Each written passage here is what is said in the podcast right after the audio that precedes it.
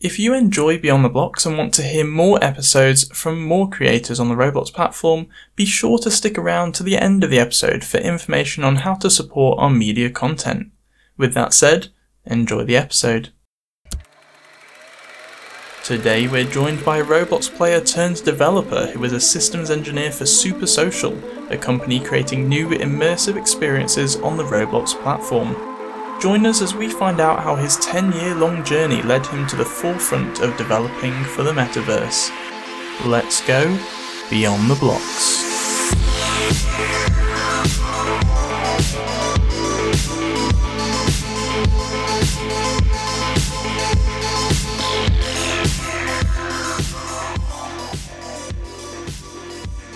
Hello and welcome to Beyond the Blocks, a podcast all about the Roblox platform and game development. I am, of course, your host Bantek, and we're joined by Mr. Async today. So, hello, Mr. Async, and welcome.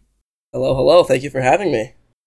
no worries. So, you're a systems engineer with Super Social, a, a relatively new studio that raised $5.2 million in funding to create games in the metaverse.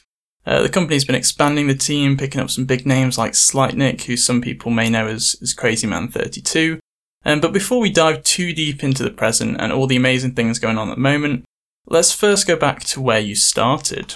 So, a lot of people we've been chatting to recently are kind of in this pool of long-time Roblox users, uh, and I think you fit into that group having been on Roblox for about 10 years. Um, as my regular listeners know, I'm always super interested with how people first found the platform um, and what kept them here for so long. So, how did you first hear about Roblox? Yeah, so I was eight years old when I first made my account on Roblox, and I, I had a neighbor who who's older than me. He was in high school when I was in eighth grade, and he was playing Roblox at the time. And when I would go over to their house uh, to play wiffle ball or to, to swim in their pool or whatever, um, we'd play Roblox on their laptop. And just naturally, I got intrigued, and that's just kind of where it started. Made my own account with my parents' permission, and that, that kind of kicked off my my liking for the platform. Awesome. So th- there's this lovely, sweet image that you posted on Twitter, uh, I think last month, of, of you meeting David Baszucki in, in 2013 as a player of Roblox, um, and again in 2021 as a successful developer at RDC this year. Um, so, firstly, what's the story behind that 2013 pick, and, and how did that come about? yeah, so in 2013, Roblox did one of their BloxCon circuits in the US. Uh, they went to uh, Chicago, New York, and I think there was also one in London. And I live about four hours away from New York City. And my parents surprised me with tickets to BloxCon 2013. Um, and so when I arrived at the Intrepid in New York City, there was, they handed out posters, they had demos of the new physics solver, and they had, like, you could buy fedoras and the cheese hat. You could buy like actual hats. It was crazy. It was wild. And and with those posters, uh, you could go around and and Seranok was there. I know um, Shedletsky was there. There were a lot of engineers were there. A lot of people at Roblox. And with these posters, I was able to actually have it signed by David.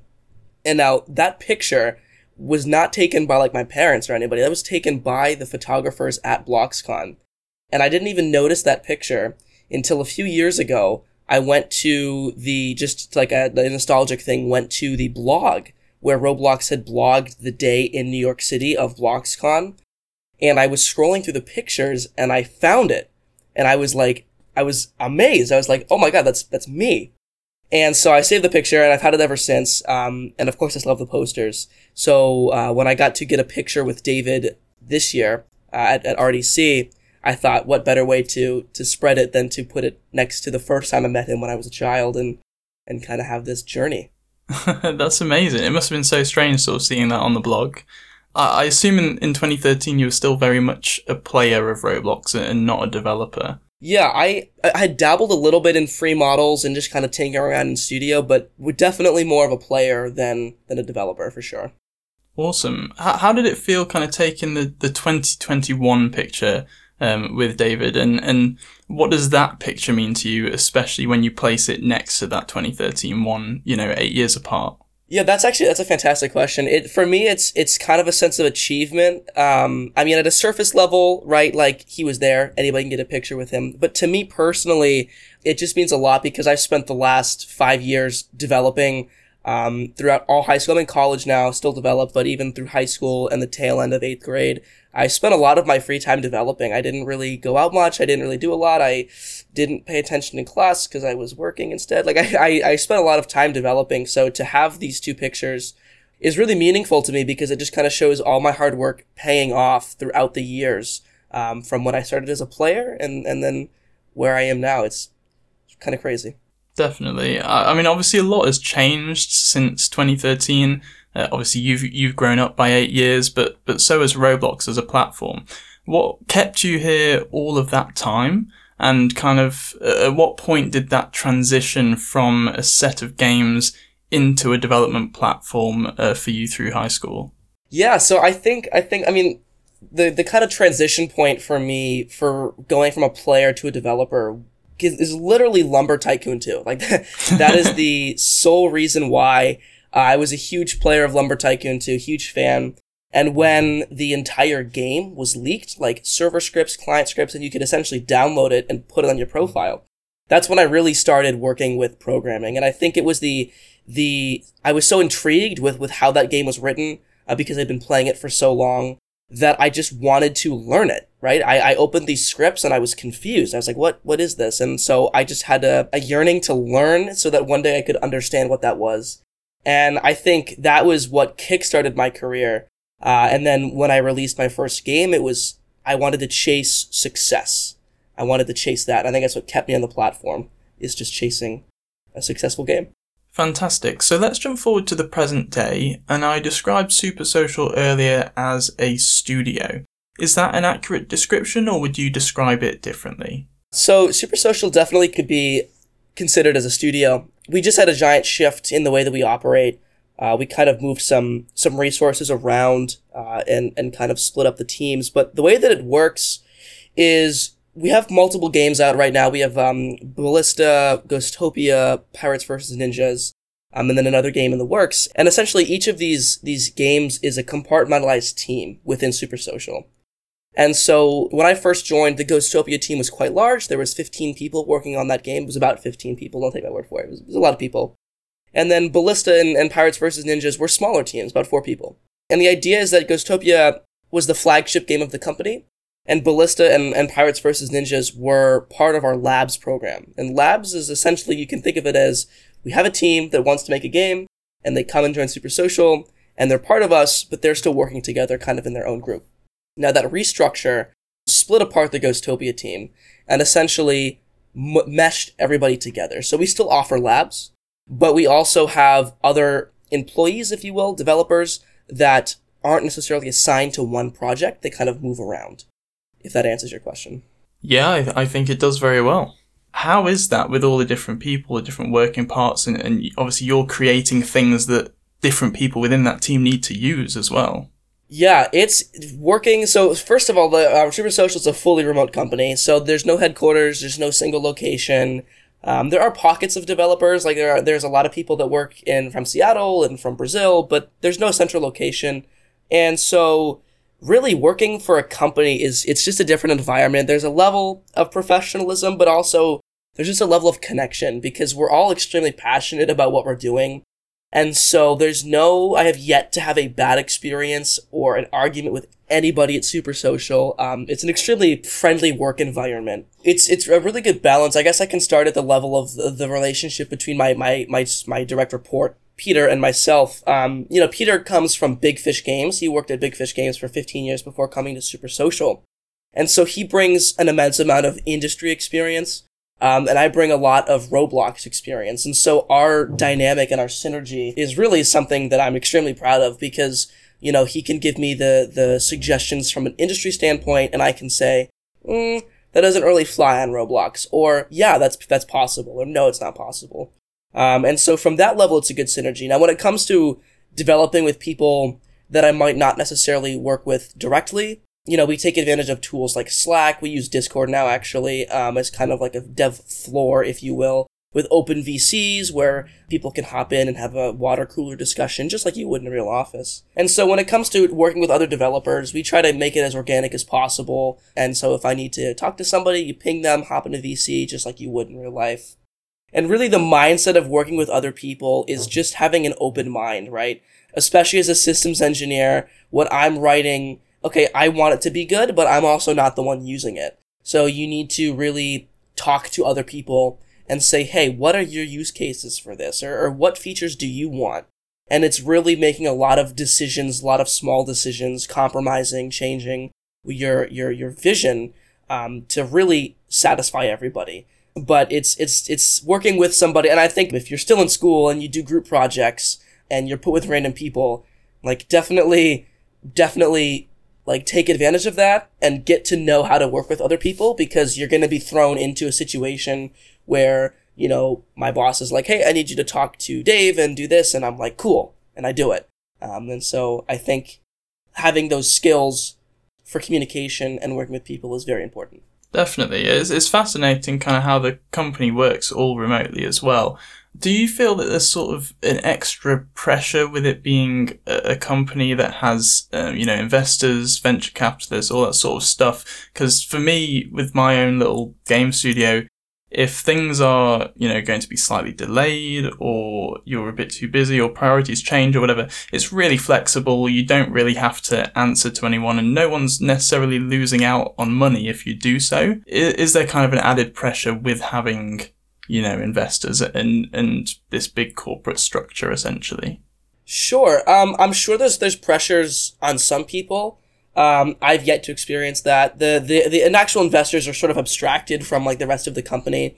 Upper management, which is really just our CEO, our CFO, and our Tachi, who I forget her position name. I'm so sorry, Tachi. Um, but they kind of make up the upper management, and, and they really deal with with the venture capitalists more than anything else. Um, I know there was something when I was very early on in the company where there was a there was a board meeting with the investors and I had to put together some slides for what I was working on. So that was a little, you know, like I was like, oh shit, like I gotta like I gotta put this together for these like big guys who have a lot of money and it was a little scary, but no, definitely not on a day-to-day basis. There's no pressure because, you know, it's a startup at the end of the day. And, you know, it takes time for these things to work out and the, the investors that we have were all plays in metaverse-esque companies like Supercell, um, with Clash of Clans and Clash Royale and Discord as well. So these investors know their industry and they know. So there's really no pressure. I don't think. I don't have any pressure at least. Yeah, that's good. Uh, definitely, if it's not fed through to the developers, that you can just do your thing. That that's ideal. So Ghostopia, which launched uh, its beta on the 23rd of September, is already nearing 1 million visits and highly rated by players. Um, and September's not miles after June, which is when you became systems engineer at Supersocial. So I wondered sort of uh, individually, what's your involvement been with Ghostopia and with those lab projects, uh, and have they been quite full on since taking that role? Yeah, so I, I work in my own department, uh, DevTech. So I work under the technical director, Peter Yap. And together we're kind of working on this, this, this system called the SuperStack, which is essentially a shared set of libraries that all engineers use at Super Social. So my direct involvement with Ghostopia, there were a couple of pull requests that I made for some UI changes, but really my, my involvement has been more for data analytics. That's been the biggest thing for me is writing this, this, this platform that we call, um, Looking Glass. And, and this is our, this is our analytics platform, which essentially is something new to Roblox. It's, it's only recently that Roblox developers have been getting into analytics and building analytic driven games. But that's really what I've been working on is, is creating this system that's essentially a drag and drop solution. So the labs teams are taking advantage of it, and so is Ghostopia, where we, we have data being sent um, off Roblox to PlayFab, which is a Microsoft Azure uh, platform. And we're just able to query that data and, and kind of build our updates based on the data that we're seeing. And, and that's been the biggest thing for me is it's a lot of industry standard technologies. And, and so like I kind of kind of loop back to the, the question. My involvement's more in developing these these back frameworks rather than actual gameplay stuff.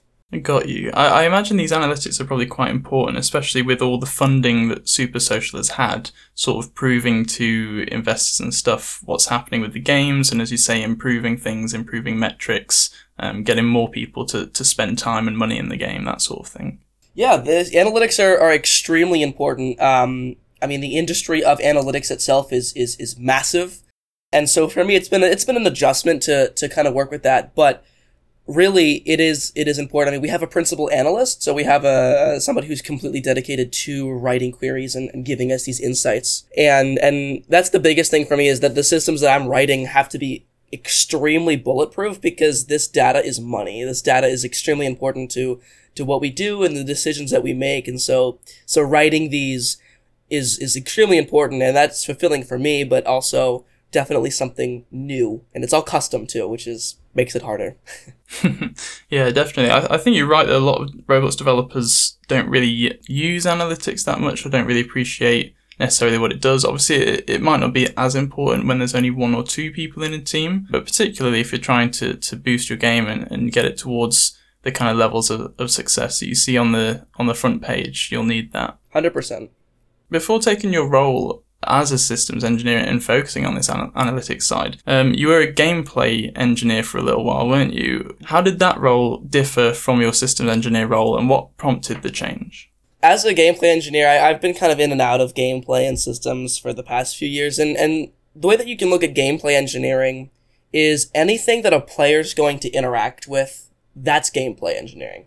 So, so pet systems, uh, housing systems, user interface systems, those are all gameplay engineering things.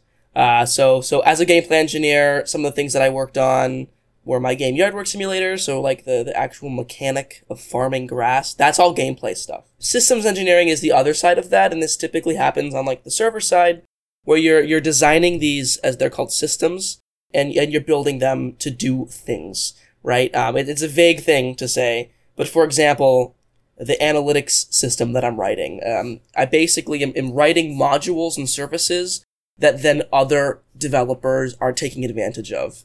Um, similarly to how Roblox just released a bundle of modules related to their new showcase place. I think they have like a emote bar. Um, it's something related to voice chat. So that's like what I would write. I would write a module now and then somebody else would use it and take advantage of it. And that's like really the big difference is that with gameplay engineering, you know, you're working on something that players are going to see. It's, it's players are going to interact with it and it's what makes the game. And systems engineering is what makes the game work. That's kind of the difference. Yeah, I got you.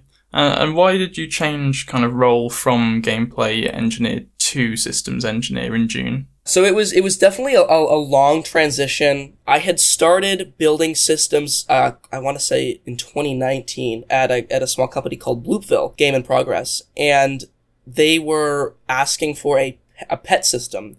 And so really that was kind of the role for me that that kind of opened my eyes to systems engineering because I wasn't just writing a system. I, I wasn't just creating pets. I had to write a system that scaled that could be added on in the future. And a lot of other engineers were going to directly interface with. And so that was really kind of my first introduction to writing these systems and kind of understanding the mindset that you need to be in. And I just kind of fell in love with it. I, I loved it way more than gameplay engineering. I, I, I enjoy architecting systems and, and solving problems. And that was just what clicked and I liked it and I've been doing it ever since and uh, it's definitely something that I enjoy. awesome. So where is Super Social sort of as a company going in the next few years and, and where do you kind of fit into that roadmap with your systems? Yeah, so so Super Social, right? Obviously, right now we're we're targeted towards Roblox, but we're much more than that. We're we're a metaverse company, and and and really what that means is is connecting platforms. So, you know, we have no dedicated plans right now that I can speak of, but you know, in the future, you might see us on Unity, you might see us on the um, Unreal Engine, you might see us on on on other game engines, and and really the goal for for us as a company is to do the what we need to do to build the metaverse. We're building games for players and for fans. Uh, we're not building products. So what's important to us is is going where people are going. Um, so, for example, VR has been kind of a stagnant industry for the past few years, but say VR was to take off, um, then we're going to go there, right? We're going to go not where the money is, but where the people are because we want to build experiences for them. So, we're kind of a fluid company in that sense.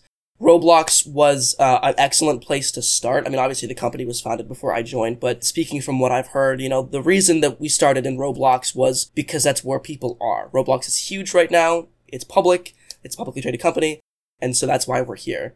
And, and to kind of talk about where I sit in that, because I've spearheaded this interconnectedness of platforms. There's a lot of cross experience systems that I'm building, right? You can buy an item in one experience and, and you'll have it in the other, and all that has to happen off site on external servers.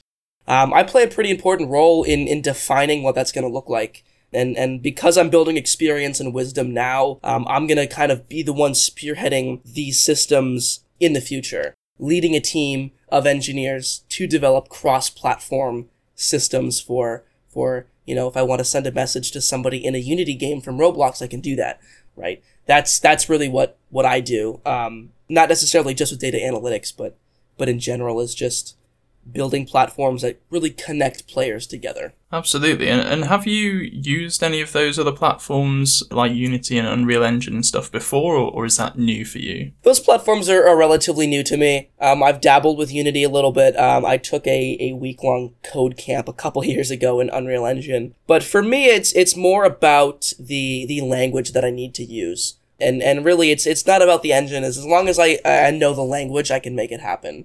Um, just being at Super Social, I've, I've had to learn JavaScript, TypeScript, other industry technologies. But to kind of circle back to another question, what, why, why do I like systems engineering? I, I love learning new things and, and pushing myself. And so just because I don't know the platform doesn't mean I don't want to do it. I, I want to do it. I want to learn more. I think that's what keeps me going. Definitely. So we, we've seen that word, the metaverse, thrown around more and more recently. Um, obviously, Roblox has been using it quite a bit for the past um, couple of years, and, and Facebook have changed their parent company name to Meta, um, as Mark Zuckerberg described his vision of the metaverse. And it seems like he wants a place for work, education, entertainment, and leisure, all, all in one sort of virtual connected world. Um, and David Baszucki at Roblox has been saying very similar things, uh, at least on the education and entertainment side, for a little while now too.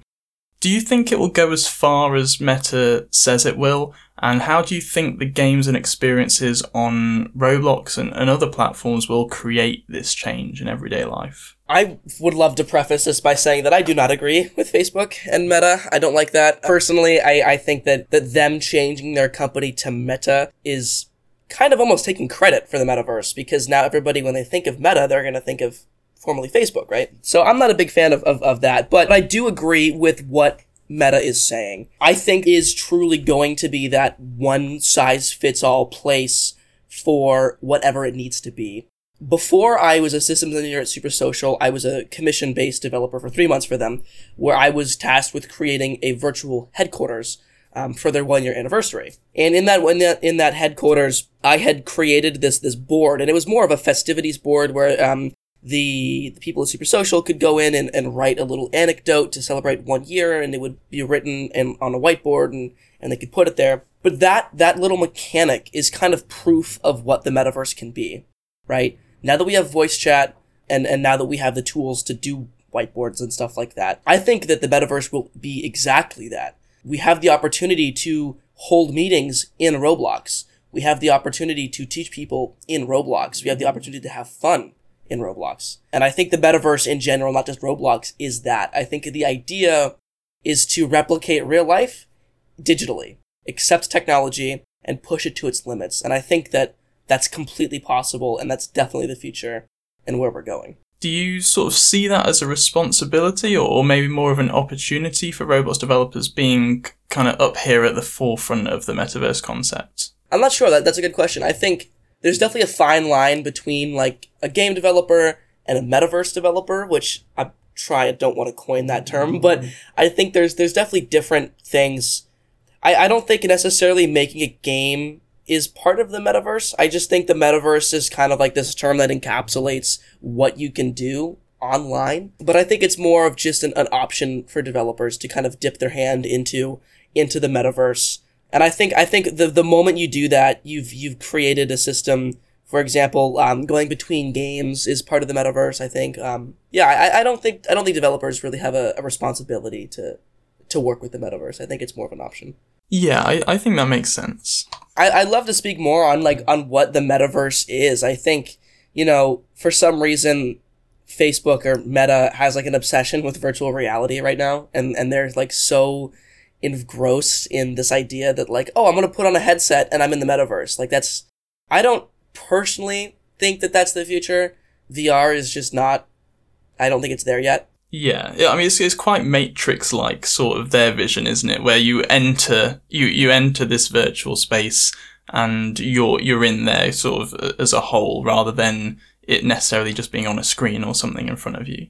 Which I think I definitely love VR, and I, I think like the idea of like a Ready Player One esque platform is definitely amazing. But I just think it's unrealistic, um, and that's why I think companies like Meta are just they're just trying too hard because like they don't have a product to ship. Like I don't like what are they working on? Like what is their like, okay, they can tout metaverse all they want, but like, what are they working on? And I think that's why Roblox is so important because it really encapsulates what the metaverse should be. You can play it on a phone, you can play it on an iPad, you can play it on a console, you can play it on a computer, or you could put the headset on and be in the world. You have these options, and I think that's what the metaverse is.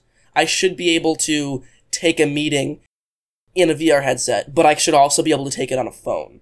I think Meta's vision for the metaverse is is not necessarily aligned with the reality of it. Yeah, absolutely. It's, it's sort of all of those things at once, not just one of them. Right. What sort of are your plans with Roblox in the future? Are you very much just working with Super Social at the moment, or are you doing any sort of little spin off hobby projects on the side? Where do you kind of see yourself with Roblox? Yeah, I mean, I, as much as I love systems engineering, I still have a deep passion for Roblox and the platform. And, you know, I'm, I'm kind of working on a side project right now, but it's not really something that uh, I'm pushing very hard. It's just something to kind of fill the time. But I don't know. I think I think I've I've in a way moved on from Roblox. Not as a whole, for sure. Like definitely not as a whole, but in a certain way, I've, I've I think I've moved on from creating games. Uh, I I really love cloud technologies, um, which is like I said, what I do now, and obviously that's. Mm, Mm, this is going to be controversial, but I think it's more of a sustainable career than ro- than just specifically Roblox. And so I, I don't know. It's I, again again I have a deep passion for Roblox, and I would l- hate to say goodbye, but I do enjoy what I'm doing now. Yeah, well, I, I think it makes sense to diversify a little bit anyway, and just pick up those other other skills. You know, long term, as you say, if you needed to switch platforms or uh, you know with super social going across multiple platforms it's it's good to definitely have more skills than just Roblox specific skills, I think. Exactly. And and when I mean like sustainability, I don't necessarily mean the sustainability of Roblox because obviously Roblox is not going anywhere anytime soon, but you know, I was on the the indie game dev grind for multiple years and and just hopping from game to game to try to make money. And it's definitely hard because, you know, you have a game idea that you think is fantastic and then you ship it and it doesn't do very well. And then you're without money for a while. And I think when I say sustainability, I mean that, right? Because I'm an adult now. I have bills to pay and responsibilities. And like, when I was younger, chasing games and just like, you know, oh, if it does well, whatever. If it doesn't do well, so what? Like, that was fun. But now, you know, obviously I need to, and I do, I need to have a job and I need to make money. And, and so really, doing what I'm doing now is is more sustainable than than just making games. Yeah, well, I suppose it's the defining line, isn't it, between between um, a hobby and a career, or a hobby and a job? Is the hobby you're not too bothered about necessarily how successful it is or how long it takes to be successful or any of that. Um, whereas you, you've got that added pressure with it being a job that you do have to maintain a sort of minimum minimum level of success to, to as you say, remain uh, afloat and sustainable. Yeah, and to kind of talk about that, um, you know, for me, the one thing that people might say, and I've, I've answered this question before, is, you know, do you in, do you enjoy work? And like for me, like honestly, like straight up, like I don't believe that what I'm doing is work. I don't dread it. I, I, I enjoy it very much to the point where it is still a hobby for me. And, you know, there's that saying where like, if you love what you do, you never work a day in your life, right? And I fully believe that. And, and that's what I, I tell this to encourage people to find something that you truly enjoy. And for me, it is programming, systems engineering, developing, whatever you want to call it. Um, and you know that you found it when you're bored and that's what you do. And it's not out of something that you're like, oh, I have to meet this deadline. You just do it because you love to do it. That's where I'm at right now. Um, there's still a fear of burnout, right? You could burn out at some point. But for me, um, you know, I do not look at work as work. I enjoy it a lot. I have a fantastic time doing it. And that has only gotten more prominent moving to super social. It does not feel like any work. I just, I'm ecstatic in a way that I'm paid for what I love to do. And so that's that would be my my my words of wisdom to to anybody else is to to find something that you can spend hours doing without even knowing it and do that and do that a lot because it's not very often do people find something that they do that they truly enjoy. Yeah, I, I think that should be the goal, sort of the dream of anyone, really, regardless of their field. And unfortunately, that's just like something in in our in our culture that or not maybe not in our culture, but especially in American culture that people hate their jobs. That it's like oh nine to five, like oh people hate it, and I just like think that that's such a bleak outlook on it. Like you gotta like what you do, and and fortunately, I found that very early, and I knew that this is what I wanted to do from like a freshman in high school. So yeah, for me, it's it's not that bad, but uh, yeah, I think that definitely find something you enjoy. Yeah, well, it certainly sounds like it. In terms of you know, Roblox as a platform and how you see the platform. When you first joined, I assume as a kid, similar to when I joined, it was kind of this magical place of, of creative freedom.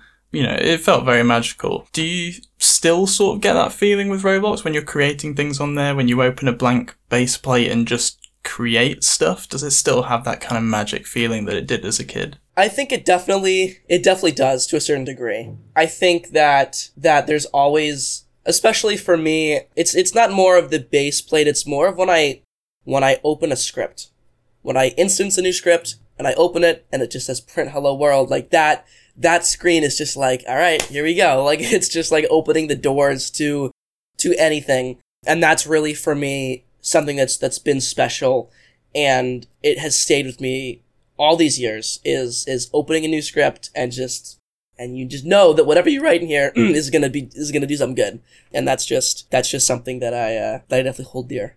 Yeah, definitely. I mean, I, th- I think that was what draws me to programming as a whole, anyway. Whether it's Roblox or, or making websites or whatever, just yeah, starting with nothing. As you say, you start with an empty script and you just write, and it, it's just you pouring sort of your brain onto the script and then it does something in the 3D world or it creates a website that people can interact with or whatever. It's, it's a very cool feeling creating something from nothing.